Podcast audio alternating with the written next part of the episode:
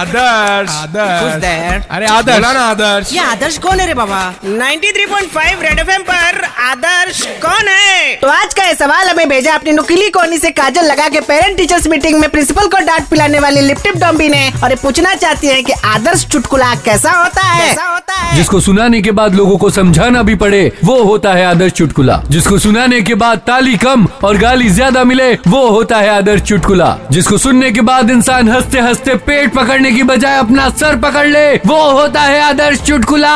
अच्छा चुटकुलों की बात हो रही तो ध्यान दे मैं भी एक चुटकुला अर्ज फरमाना चाहता हूँ अर्ज शायरी फरमाते हैं चुटकुला नहीं यही तो चुटकुला था हम शायरी को प्यार से चुटकुला बुलाते हैं अच्छा दीपिका पादुकोण की मिमिक्री करके दिखाऊं क्या नहीं एक चुटकी सिंदूर की कीमत तुम क्या जानो रमेश बाबू वाइफ की शॉपिंग घर का राशन बच्चों की फीस ये होती है एक चुटकी सिंदूर की कीमत 93.5 रेड एफएम पर आदर्श कौन है